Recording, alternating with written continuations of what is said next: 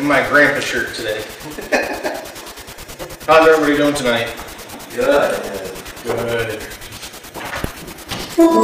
So, before I get into this, I want to point something out. Even when we're doing, you know, listening to music, I know it's not as good as having a live keyboardist here and having awesome Ryan play the drums. But what happens when a song comes on you like on the radio? What's the first thing you start doing? Singing along. Sing along, tap your foot, move the hips maybe a little bit. What are you guys laughing at? Dear Sure, Lord, guys. Can't laugh at jokes like nobody said that. It's the same when you start hearing a, a song, a worship song. That little bit of movement, that little bit of foot tapping, anything other than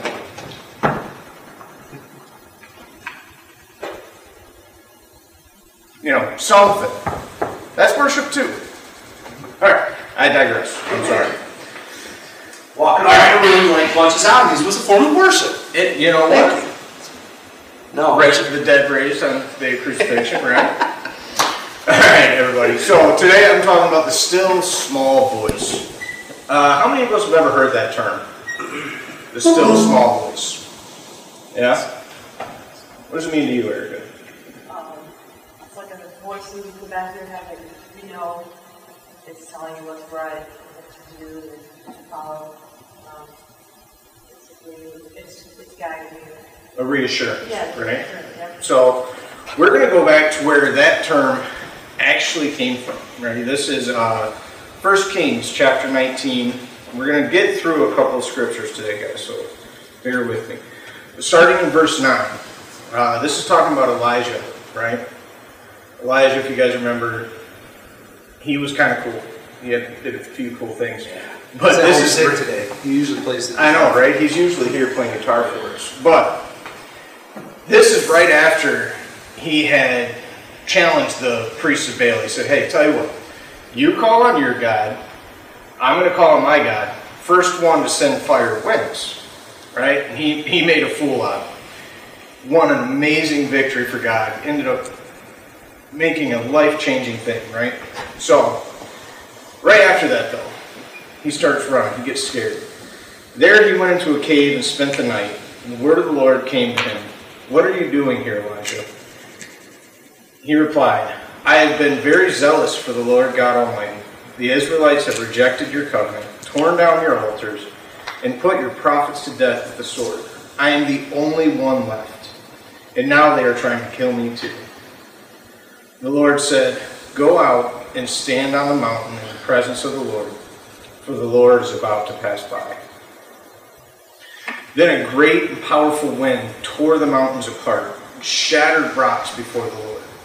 The Lord was not in the wind.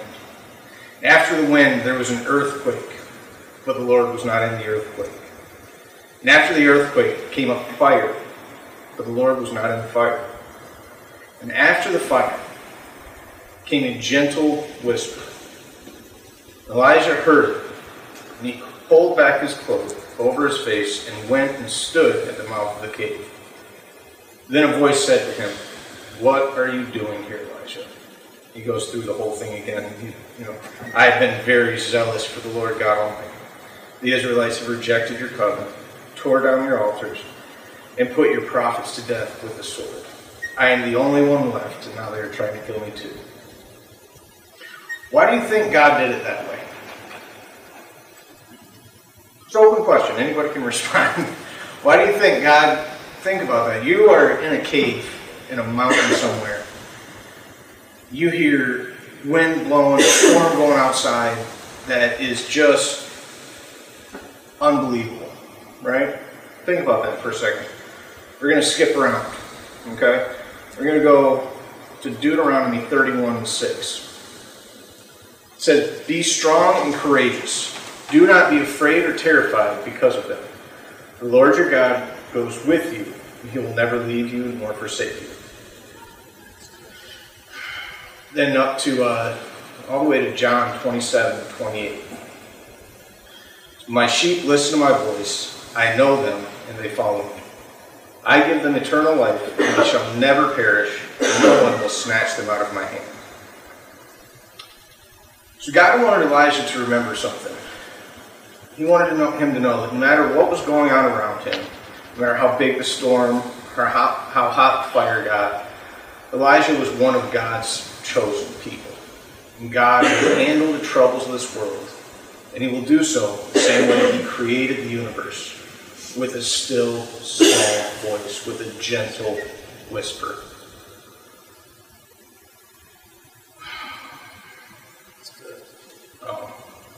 And I made my text bigger so I wouldn't lose my spot, and I still lost my spot.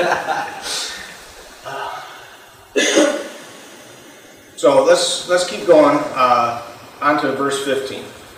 The Lord said to him, Go back the way you came. Go to the desert of Damascus. When you get there, anoint Hazael, Hazael king of Aram. Also anoint Jehu, son of Nimshi, king over Israel. And anoint Elijah, Elisha, son of Shaphat, from Abel Meholah, to succeed you as prophet. Jehu will put to death any who escape the sword of Hazael, and Elisha will put to death any who escape the sword of Jehu. So just real quick, right there. God's saying, look, I haven't forgotten about you. I know you're the only one left. I know it seems like there's a just deep, dark abyss in front of you, but I haven't forgotten about you. And here to remind you, I'm going to tell you, you have these three people, mighty two kings and another prophet to be, that I'm going to set up as a guard in front of you. Yet, and I reserve 7,000 in Israel, all whose knees have, have not bowed down to Baal, and whose mouths who have not kissed. God also reminded, hey, you are the only prophet left, but there are still 7,000 people here that I can send in support of you. That I can, that, yeah. That's good. Elijah was scared and tired. He wanted to be done. God reminded him he would never leave him or forsake him. So many places in the Bible we can look and see that God outright tells us that if we let him fight for us, then the battle has been determined before it even starts, and he's going to win. You go to Deuteronomy 20. When you go to war against your enemies and see horses and chariots and an army greater than yours, do not be afraid of them, because the Lord your God, who brought you up out of Egypt, will be with you. When you are about to go into battle, the priest shall come forward and address the army. He shall say, Hear Israel, today you're going into battle against your enemies. Do not be faint hearted or afraid. Do not panic or be terrified. For the Lord your God is the one who goes with you to fight for you against your enemies and to give you victory. Then we can go uh, backwards, right? Even a little bit further into Exodus. Says, this is one of my favorites.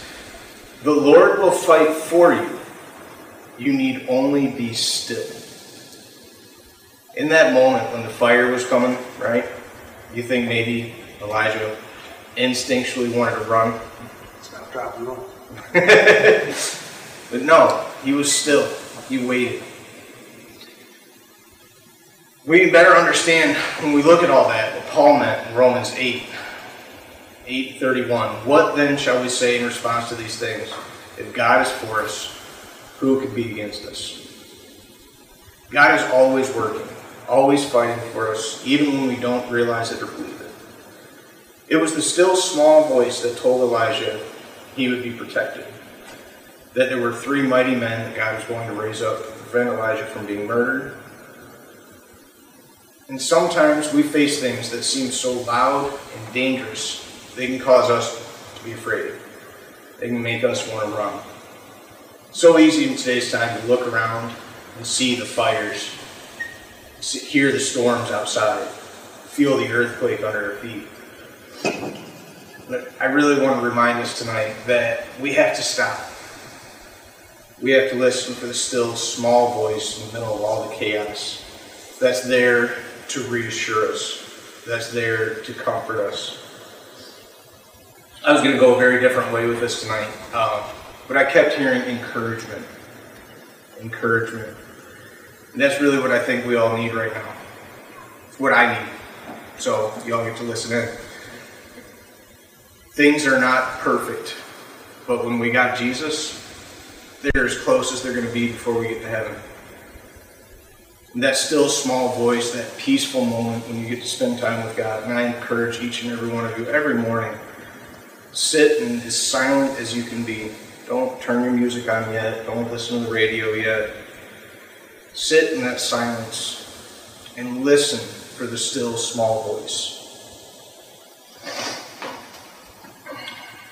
Focus on God. And just know that He's already made a way for us. Let's stand up tonight.